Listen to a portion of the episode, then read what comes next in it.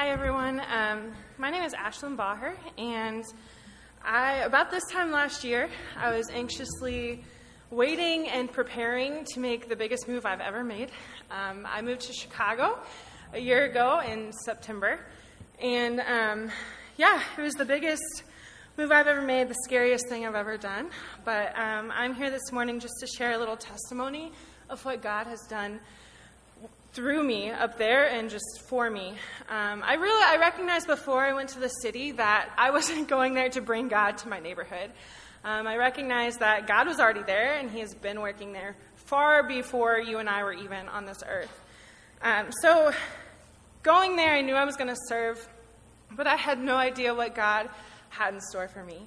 So I'm going to share a little story, and it's one that um, has been kind of hard for me to share but I think that the, it's selfish of me to not share it because it really gives all the glory to God. Um, so in January, um, January 31st exactly, I was walking home with my roommate and we saw some men turn the corner.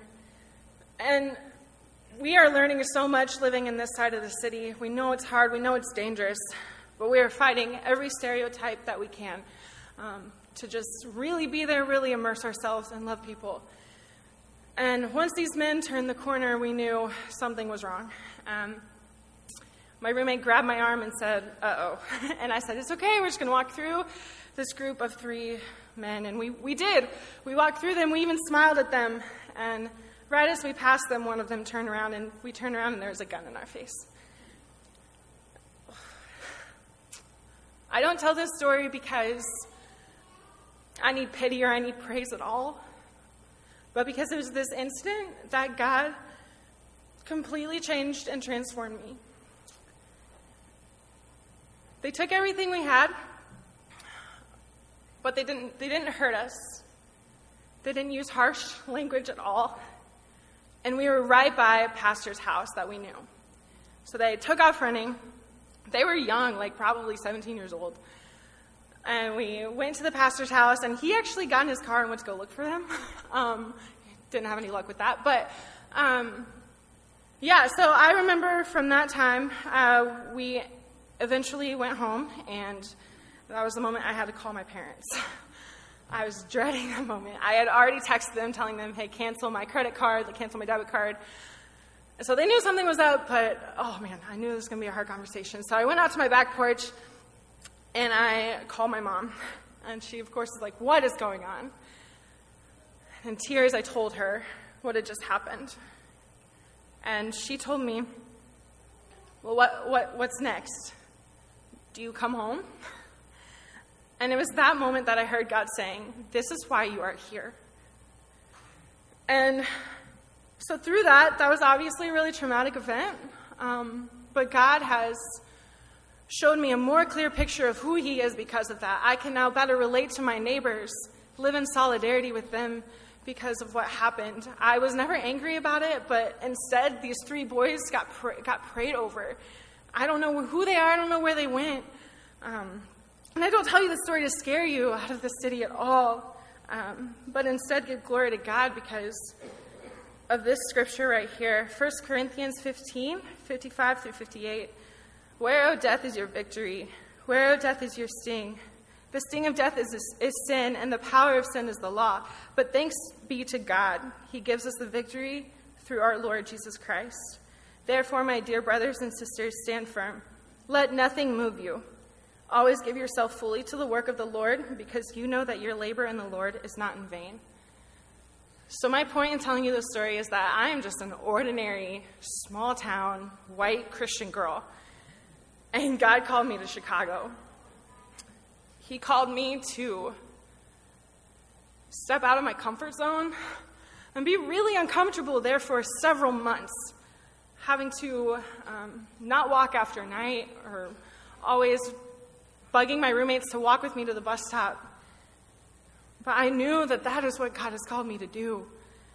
Not because I'm some extraordinary person, um, but because I knew that He had something to teach me through it. And so that is what I want to challenge you with today through that is what is God calling you to do? And if it's uncomfortable, that's okay. Um, we have victory. De- like I, something really bad could have came out of that, but I'm alive. But I don't have to fear anything um, because the Lord, I have no fear in death. So, with that, this year has been the most transformational year of my life. Um, I've grown, I've been transformed. Um, I have learned hospitality from my neighbors, joy from the children I work, I work with. Um, I have become a better servant because of the people at my church who serve me unconditionally. Um, it has been incredible, and I just want to thank all of you. Um, so many of you have stood with me through this journey. You have supported me financially. Um, you have prayed for me. You have supported me, loved me. You've sent me care packages. You've sent me letters. And it is because of my support back home that I was able to go do the work that the Lord has called me to do. And I have found the passion that God has placed in my heart and the calling. Um, and in just less than a week, I will be back there um, just living until God calls me somewhere else. Um, so I just ask you to continue to pray for me and um, pray for my neighborhood and that the Lord will just keep moving. So thank you so much for all that you have done for me.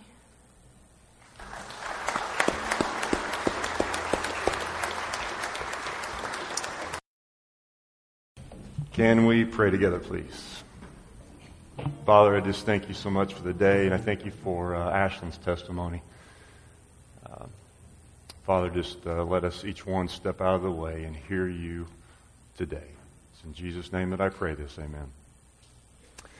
Watched Ian and Bethany's wedding yesterday, as uh, many of you did, and it. Uh, I thought back at the first wedding that I was in. Um, it was my brother's. I was this shy gawky 13 year old walking this gorgeous blonde, uh, eight or nine years older than I was down the aisle. It was a good day. Uh, but what, what made the day even better was uh, my new sister in law, Becky. Um, she was just so much fun. Uh, and as a shy, impressionable kid, uh, I had never realized how much fun girls could be. Uh, at that point in my life, I was still afraid of them.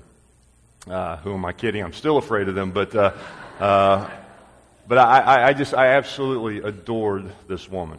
Uh, I would go over to their house and and play games several times a week, and we would always gang up on my brother, and and it was just it was just a blast. In the summer times, I would go and spend a week with them, just hanging around and I just, just, just, she was just uh, one of those people, those infectious people that you just love to be with, you know. And uh, several years later, uh, she became pregnant, uh, first baby uh, in the, uh, the grandchild for my parents, and of course my first nephew or niece, and it was just an exciting time. about six or seven months into the pregnancy, her back starting hurting a little bit, and the doctors and everybody just said, "Yeah, that's pretty common. First pregnancy, you're going to have, you know, a little back issue," uh, and so just um, blew it off. After uh, uh, Jeremiah was born in March, um, her back continued to hurt a little bit, and so they started doing some testing. And a couple, three weeks after, we got the news: cancer.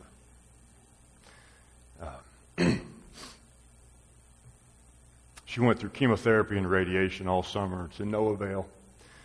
And in August, Rebecca Jane Woodring went to be with our Lord and Savior. and it devastated us. It devastated my family, devastated me. I mean, why did this happen?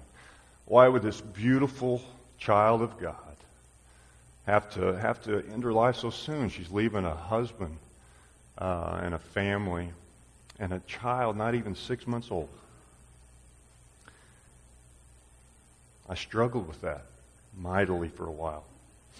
Have you ever been in a situation like that before?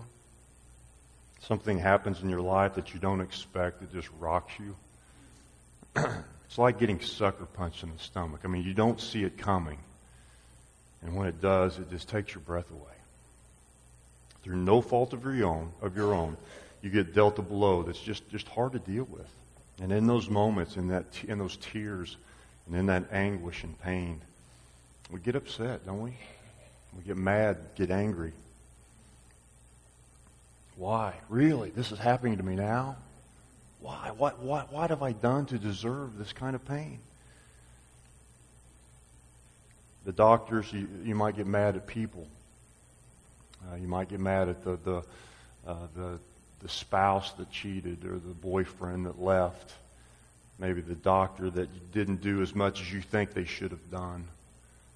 Uh, the driver the car that took that life. Sometimes you blame things, the cancer itself, or the disease, the alcohol, the drugs. Maybe it's the company that laid you off. And sometimes, if we're completely honest, we blame God. And we might turn that into something and disguise it like a question. But if we're completely honest with ourselves, and, and life deals us one of those sucker punches, uh, we can question the goodness of God, can't we? We're like, really, God? Why, why me? Why now? I'm having trouble understanding why you allowed this pain in my life. I've been there. In today's text, Acts chapter 16 that we're in, we find Paul and Silas getting one of those sucker punches to the gut. Certainly couldn't see it coming. But before we get there, I want to, uh, I want to uh, set the stage a little bit. Paul's beginning his second missionary journey. He is gung ho, he's ready to preach. He is on fire for Jesus. And he tries to preach several times at the beginning of this journey. Uh, he, uh, he, he, tries to go into several countries, and, and he's stopped every time by the Holy Spirit. Now, I'm reading this, and I'm thinking, I would be a little frustrated. I know God has called me to preach, but he's not allowing me to do that. It would have been a little frustrating to me. But God, or Paul just seems to shrug his shoulders, keep right on going. Um, he completely trusted to God's plan. It's good for us to know that. He didn't have to know the plan because he knew the one who created that plan. He had a personal relationship with God. And for Paul, that's all that mattered. It's all that should matter to us. God proved his trustworthiness. So Paul kept moving on. One night he gets, uh, he gets this uh, vision of a man in Macedonia and says, Come, please come help us. And so Paul takes off for Macedonia. And in that journey, it leads him to the city of Philippi, which is where today's story picks up. Acts chapter 16, verses 16 through 21. It says, As we were going to the place of prayer, we were met by a slave girl who had a spirit of divination and brought her owners much gain by fortune telling. She followed Paul and us, crying out, These men are servants of the Most High God, who proclaim to you the way of salvation. And this she kept doing for many days. Paul, having become greatly annoyed, turned and said to the Spirit, I command you in the name of Jesus, come out of her. and it came out of her that very hour. But when her owners saw that their hope of gain was gone, they seized Paul and Silas and dragged them into the marketplace before the rulers. And when they had brought them to the magistrates, they said, These men are Jews, and they are disturbing our city. They advocate customs that are not lawful for us as Romans to accept or practice. so here's the scene. Uh, we have Paul and Silas, Silas being pestered uh, by a girl who honestly was simply proclaiming who they were and what they were doing. And at first glance, it doesn't sound so bad, right? I mean, you, here's, a, here's a girl who is known to, to have a, a, an evil spirit in her, who is uh, uh, making money telling the future. And she's saying, hey, these guys are servants of the Most High God, and He's telling you the way of salvation. At first glance, that doesn't sound like a bad thing at all. But if she was just announcing their presence, I don't think it would have been a big deal. But since it was becoming annoying, uh, we can presume that she was really being disruptive, being loud and obnoxious, not allowing them to be heard or any of God's word to be uh, spoke. Because we know for certain Satan would not have wanted that message proclaimed. So Paul put, it, put up with it for several days and finally had enough, and he said, In the name of Jesus, uh, commanded the demon to come out of her. Now, here's just a little nugget of wisdom, a little freebie off the side. Uh, do you notice who Paul addressed here? The demon. Many times when someone is annoying to me, uh, I get upset with the person, Satan's mouthpiece, if you will. Uh, but Paul was smarter than I was, and uh, he knew that his enemy was not the girl that it was Satan himself. And so he did not tell the girl to shut up, he told the Spirit to. It's a good reminder for each one of us that our quarrels are not with each other, but they're with Satan. We should be united against the one who creates those quarrels, who creates the, the division between each one of us. The one that attempts and many times succeeds in getting us to fight each other. Completely missing the fact that that is exactly what Satan wants. 2 Timothy 2.24 says, The Lord's servant must not be quarrelsome, but must be kind to everyone. God's fight, my fight, your fight is with Satan, not each other. Let's remember that. So, back to the story. Uh, so, this girl was a slave, source of income for her owners. So, you can imagine they were not happy uh, when Paul uh, um, cast this, this demon out. So uh, they went to the Roman rulers, made these claims that they were disturbing the city and encouraging them to do things that were against the Roman law. So let's keep reading verses 22 through 24 says the crowd joined in in attacking them, and the magistrates tore the garments off of them and gave orders to beat them with rods. And when they inflicted many blows upon them, they threw them into prison, ordering the jailer to keep them safely. Having received this order, he put them into the inner prison and fastened their feet in stocks. Obviously, we see that the lies the slave owners were telling were having an effect. And so they, uh, they had Paul and Silas stripped and beaten with rods. Now remember, they had done nothing wrong. They had broken no laws. Uh, and, and more importantly, they had done nothing against God, nothing against His direction. In fact, the exact opposite. They were doing exactly what God had wanted them to do. And had gotten them beaten and thrown in prison. And to make it worse, they had their legs fastened in stocks. I mean, the, the jailer's not taking any chances here. Then this inner prison that they were thrown into, uh, was a place prisoners were typically sent to die. And doing a little research, I found that it was typically kind of underground.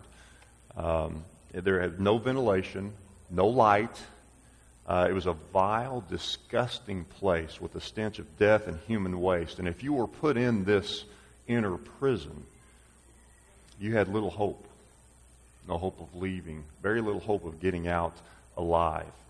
I mean, it certainly was not a place that you escaped from. And I, as I said earlier, they were put into this inner prison with stocks on their feet, thrown into a nasty, stinking hole with, with stocks on their legs after they had been beaten with an inch of their life with rods. I mean, just imagine that for a second, if you will. The day starts out sunny and bright. No worries, everything is right with the world. And because of a situation that's beyond your control, you end the day in a nightmare. The last place you ever wanted or expected to be, bruised and beaten in a hole of despair and pain. Life has just sucker punched you in the stomach. Have you ever been there? It happens, doesn't it? All the time. And during those times, it can be very difficult to release your grip on the hurt and the pain to see the face of God. Rachel and Gary Lightsey uh, live in Dallas, Texas. They had a happy marriage and were blessed with two beautiful children four year old Tyler and 16 month old Kylie. They were members of a local church. Gary had a very successful insurance brokerage. In fact, it was so successful that, that Rachel had just recently left her job to be a stay at home mom. Things could not have been going better. Rachel's mom and stepdad also lived in the Dallas area uh, as well and often babysat the kids.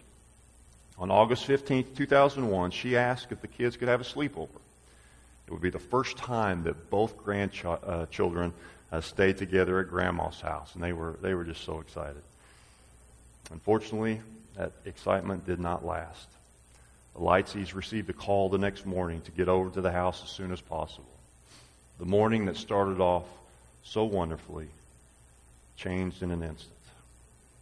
A fire had engulfed Rachel's mother's house, killing her mother, her stepfather, and both of their children. All she wanted to do was die. For months, her only response to Gary was, I don't care. Her only response, I don't care. No longer a mom, she felt no purpose in life, as if the only reason, the only existence for her living was her children. Gary pleaded her, with her to start caring again for him, for their family, for their marriage, for life in general, to no avail. He, he then began to question God's goodness, His love, and His purpose. He not only had lost his wife's parents and his children, but now he's losing his wife as well. It would be easy to do, wouldn't it, to start questioning? I mean, you can understand this man's plight, can't you? Why, God? Why? You could have prevented the fire if you loved me. You could have gotten them out alive if you loved me. You could have helped my wife move on after the accident if you loved me. You could have done something if you loved me. It can be real easy to go down that path if we allow ourselves. But can I ask a, a question here and just maybe make a little observation? If we didn't have pain in our lives, if we didn't have heartache, some disappointment, if God protected us from every, every one of life's disasters, would we love him for who he is or for what he does? Would our love be genuine and selfless, or would it, in fact, be selfish and conditional, dependent on what God does for us, protection, and not simply on who He is? It's no different than, than a marriage. If, if my my love for my wife is dependent on what she does for me, it's not really love, is it? And you look at Paul and Silas' response to their beatings and being thrown into prison for simply following God's direction. We see very quickly what kind of love they have for God. Verse 25 reads this way About midnight, Paul and Silas were praying and singing hymns to God, and the prisoners were listening to them. Who does this? Seriously. I mean, who reacts this way when faced with this kind of adversity, this kind of pain and suffering? Who responds with this kind of joy? I mean, instead of bemoaning the fact that you had just that of all the uh, events that had just transpired, they spent their time praying and singing songs of praise. Again, put yourself in their shoes or, or their shackles, if you will, in this instance. You've just been stripped and beaten within an inch of your life. You've been thrown into this stinking hole of, of existence with wooden beams on your legs for doing exactly what God wanted you to do, and you are praising Him for it? Who does that? And how does that happen? Here's how. It all starts with Paul and Silas trusting God's plan. It certainly wasn't going like they would have chosen, but it didn't matter. Their faith uh, was in their Creator. And they knew that He was worthy of their praise, regardless of the circumstances that they were in. So they continued to pray and praise. And because of this, because they continued to seek God in that circumstance, God was continually renewing their strength. They do not act this way in their own strength. It doesn't happen. And this is so important for us to understand. We cannot survive pain and trials of this world in our own strength. It can't happen. Only through the renewing power and strength of God Himself. Without that strength, we do become discouraged and distraught, bitter and angry. Isaiah chapter 40, verse 29. He gives strength to the weary and increases the power of the weak. Isaiah 40, 31. But those who hope in the Lord will renew their strength. They will soar on wings like eagles. They will run and not grow weary. They will walk and not be faint. Psalm 46, 1. God is our refuge and strength and ever present help in time of trouble. Psalm 28, 7. The Lord is my strength and my shield. My heart trusts in him and he helps me. My heart leaps for joy, and with my song I praise him. This is how Paul and Silas does uh, do what they do. That same strength and that same power that enabled them to do it is available to you and I. God is faithful to his word, people. He is trustworthy. Time after time, He confirms He will always be there for us, strengthen us, encouraging us, using us for His glory, for His purpose. The catch is that we have to reach out and allow Him to do it, to trust Him and believe that He will. And so many times we try to handle these adversities in our own strength. I mean, look into that prison. Look into the, the depths of that prison, what do you see?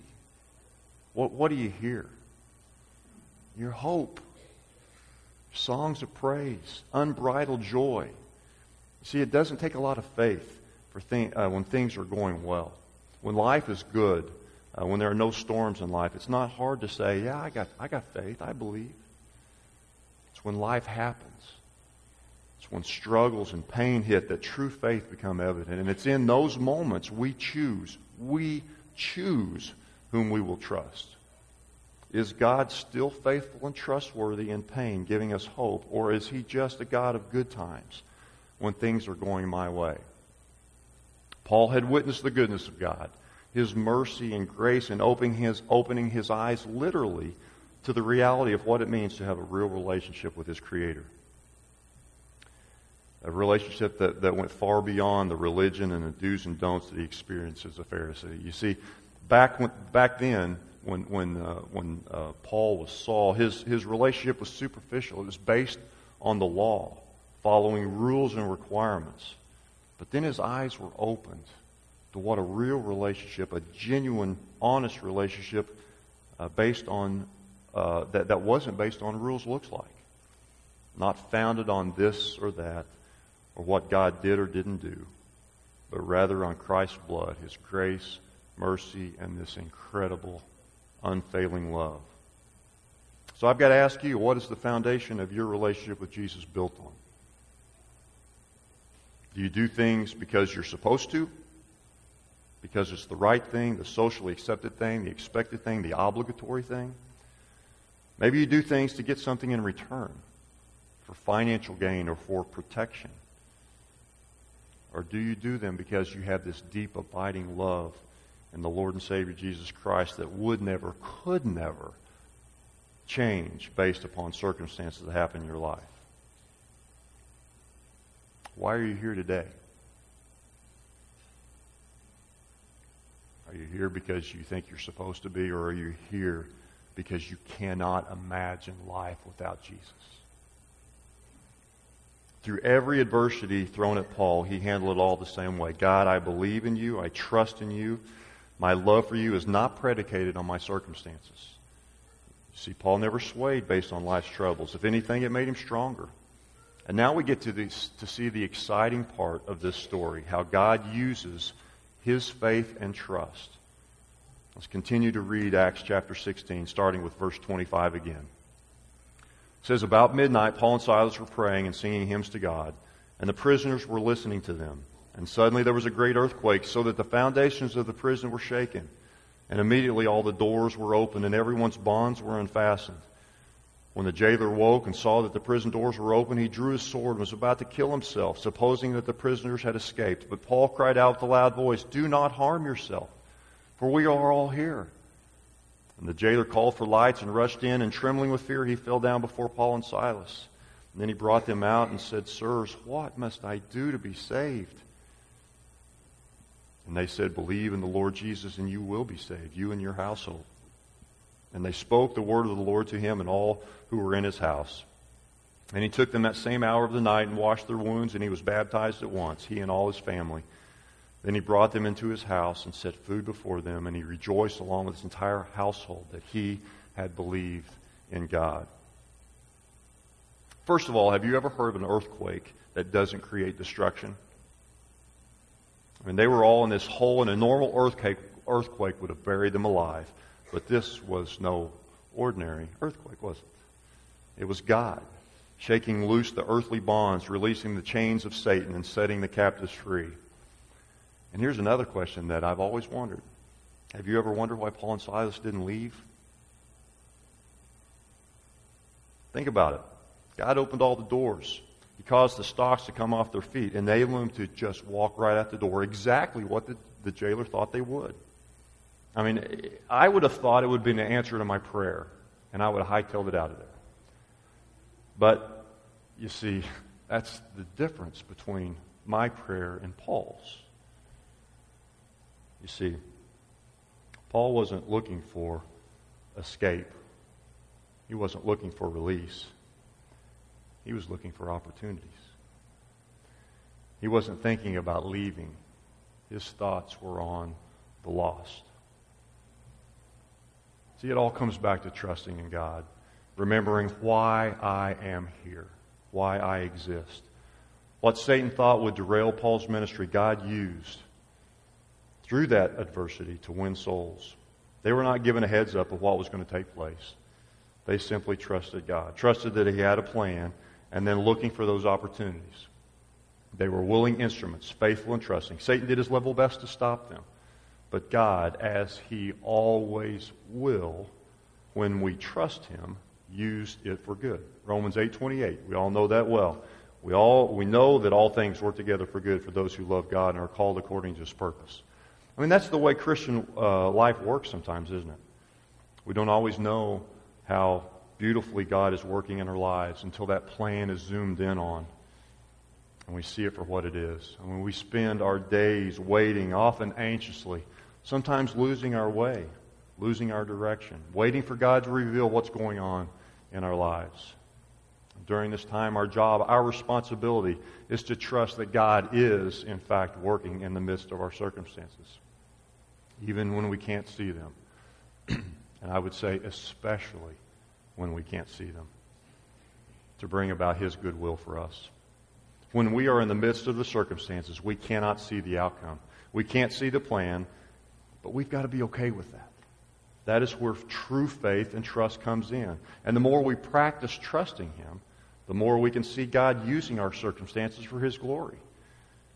We left Gary and Rachel Lightsey in a real struggle for, for survival.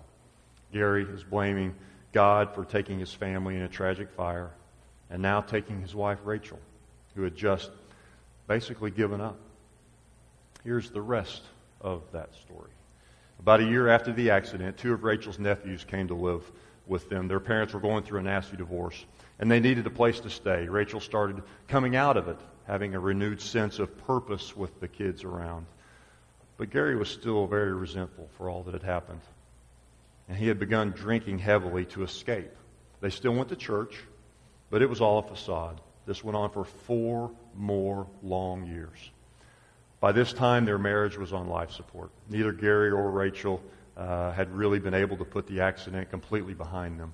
That year, in 2006, a marriage retreat came to their area, and Rachel called or talked to Gary uh, into attending the, the retreat. To say it was transforming is an understatement. They realized something that is very basic, but it is the foundation of everything in life. Hear this. If you hear nothing else today, the most important thing for them was to have a personal relationship with Jesus Christ. Here is an excerpt of their testimony. I knew how to be formal and pray and go to church, Rachel says, but I didn't know what it meant to have a real relationship with Him. Gary says that until the marriage retreat, his relationship with Christ had been superficial. For most of his life, he had known of Jesus Christ. But at the getaway, he asked him to actually guide his life and marriage. And when he decided to wholeheartedly rely on God for all that had happened in his life, he no longer felt the need to use alcohol as an escape. With Jesus now at the center of her life, Rachel understood that she should identify herself first as a woman of God instead of a mother. It's almost like we found the secret to a happy marriage, she says. And we can't describe it any other way than by a personal relationship with God. Gary and Rachel stopped bringing up repeated failures. They put aside anger and hurt. They began to process the, the, the uh, placing the tragic fire into God's hands once and for all. And by doing this, they discovered a, a peace that was beyond their understanding. They knew in their hearts that God had provided a safe haven for Tyler and Kylie.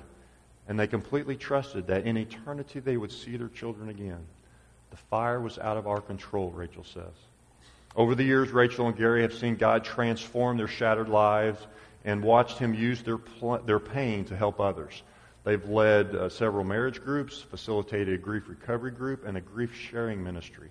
Today, the Lightsey's marriage is strong and they are at peace. It really was about acceptance, Rachel says. We just had to trust God. Whether people ask the Lightseys how to survive a tragedy or succeed in dying marriage, their answer is the same. If you believe that there is a God, then you have to believe that he will get you through it. Romans 8:28 became real to them, just as it did for Paul and Silas. For those who trust in his divine purpose for our lives, he will use all circumstances for good. Sometimes it's easy to look at the winds and the waves instead of Jesus' outstretched hand to look at the pain instead of the plan. But God is worthy of our trust, worthy of our devotion, worthy of a relationship beyond the ordinary. Because of what Paul and Silas went through, they had a unique opportunity to witness by their actions to this jailer.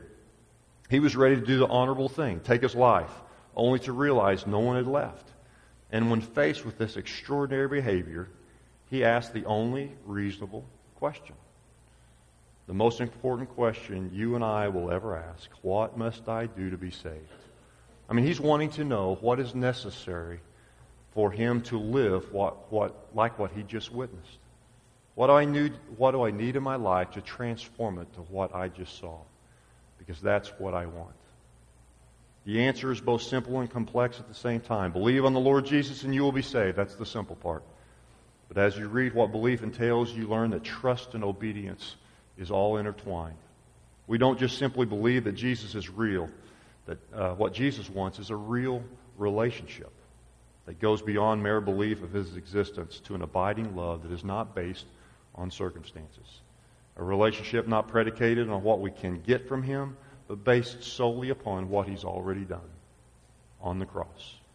Simply put, he desires a love from us like he has for us unspoiled, unselfish, uninhibited, pure.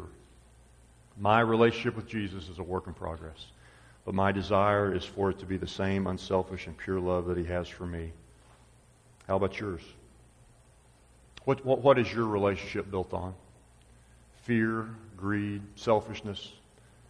Do do you trust Him in all circumstances, in all things? Do you trust Him with your finances, with your children, with your job? Do you continue to trust Him in the midst of the storm when life sucker punches you in the, in the gut? Have you made the ultimate decision to follow Him with your life? God is in the business of transforming lives and marriages and finances. He just wants you to trust Him to do it. If you haven't made the decision to trust Him with your life, I invite you to come this morning. Or if you need prayer to help uh, more fully trust Him in everyday life, and we're going to have people up here in a moment to, to pray with you. Jesus came so that you could have life and have it to the full. What are you missing out on? What are you holding on to that is keeping you from experiencing the joy and the hope that we see in, G- in Paul and Silas? Are there friends and family that are watching and seeing us worry and fret, moan and complain because we've not given them an, um, a, a, a very good picture of what Jesus' transforming power can do. Once upon a time, there was a daughter who was complaining to his father, her father, that her life was miserable. She didn't know how she was going to make it. She was tired of fighting, struggling all the time. It seemed as one problem, as one problem was solved, another one would develop. Her father, being a chef, took her to the kitchen, filled three pots with water, and placed each one on the stove on high. In the first pot, he placed potatoes. In the second pot, he placed eggs. In the third pot, he placed some ground up coffee beans. And he let them sit there and boil for about 20 minutes. His daughter, as you can imagine, uh, moaned and complained, impatiently waiting, wondering what he was doing. After 20 minutes, he turned the, bo- uh, the, the burners off, and he took the potatoes out of the pot and placed them in a bowl. Took the eggs out of a pot placed them in a bowl. Then he took a ladle of the coffee, coffee and placed it in a cup. And he says, Daughter, what do you see? Daughter says, Eggs, potatoes, and coffee. And he says, Take a little closer. Take a little closer look. He then explained that the potatoes, the eggs, and the coffee were all faced with the same adversity, the same pain. In this case, boiling water. However, each one reacted quite differently. The potato went in strong and hard, unrelenting, but in the boiling water it became soft and weak. The egg was fragile with a thin outer layer protecting its liquid interior, but in the boiling water, the inside of the egg became hard. However, the ground coffee beans were unique. After they were exposed to the boiling water, they changed the water, creating something new and wonderful. So, which one are you? When faced with pain and adversity, what, how do you respond? Do you become weak? Do you become hardened? Or do you use the adversity to create something wonderful? See, we live in a fallen world. Pain is a fact of life. Things happen around us, things happen to us. But what truly matters is what happens within us. How we face adversity, and how God can and will use us to change the world through us. People are watching that need Jesus. Let them see him through us. Let's pray together. Father, we thank you so much for your incredible, unwavering, undying, unrelenting love for us, for your grace and your mercy that knows no boundaries. We do not deserve you. Help us, Father, to live a life like you have called us to, as your hands and your feet in this dying world. Help us to be a light. Help us to pray not to be delivered from pain, but to use that pain for the lost. Change us, Father, in any way and every way possible to allow us to be the kind of people that you want us to be, that you need us to be on this earth. We love you so much. Everything we do, we do for you and because of you and through your strength and power. And we pray this in your Son's name that will make this possible. Amen.